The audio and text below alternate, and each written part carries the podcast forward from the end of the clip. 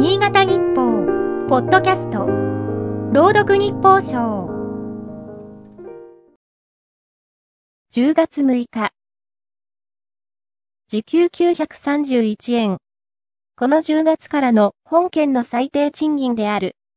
昨年より41円4.6%増えたから、まずまずかと思う人もいるかもしれない。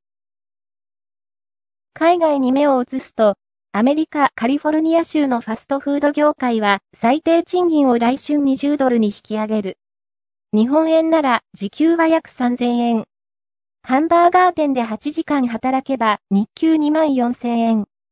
この落差は何？と口を尖らせたくなる。円安が止まらない。昨年10月以来、1ドルがまた150円を超えた。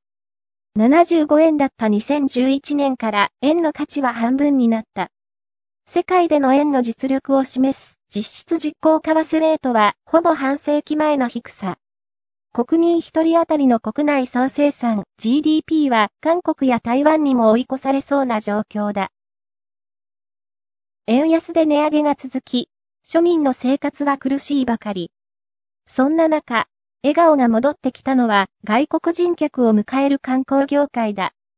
8月の訪日客は215万人で、ウイルス化前の2019年同月比の85%まで急回復している。日本の自然や伝統文化、和食などの魅力は世界に浸透してきた。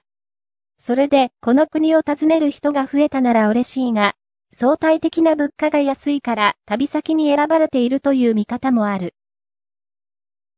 本当は日本にとって悲しいことなのだ。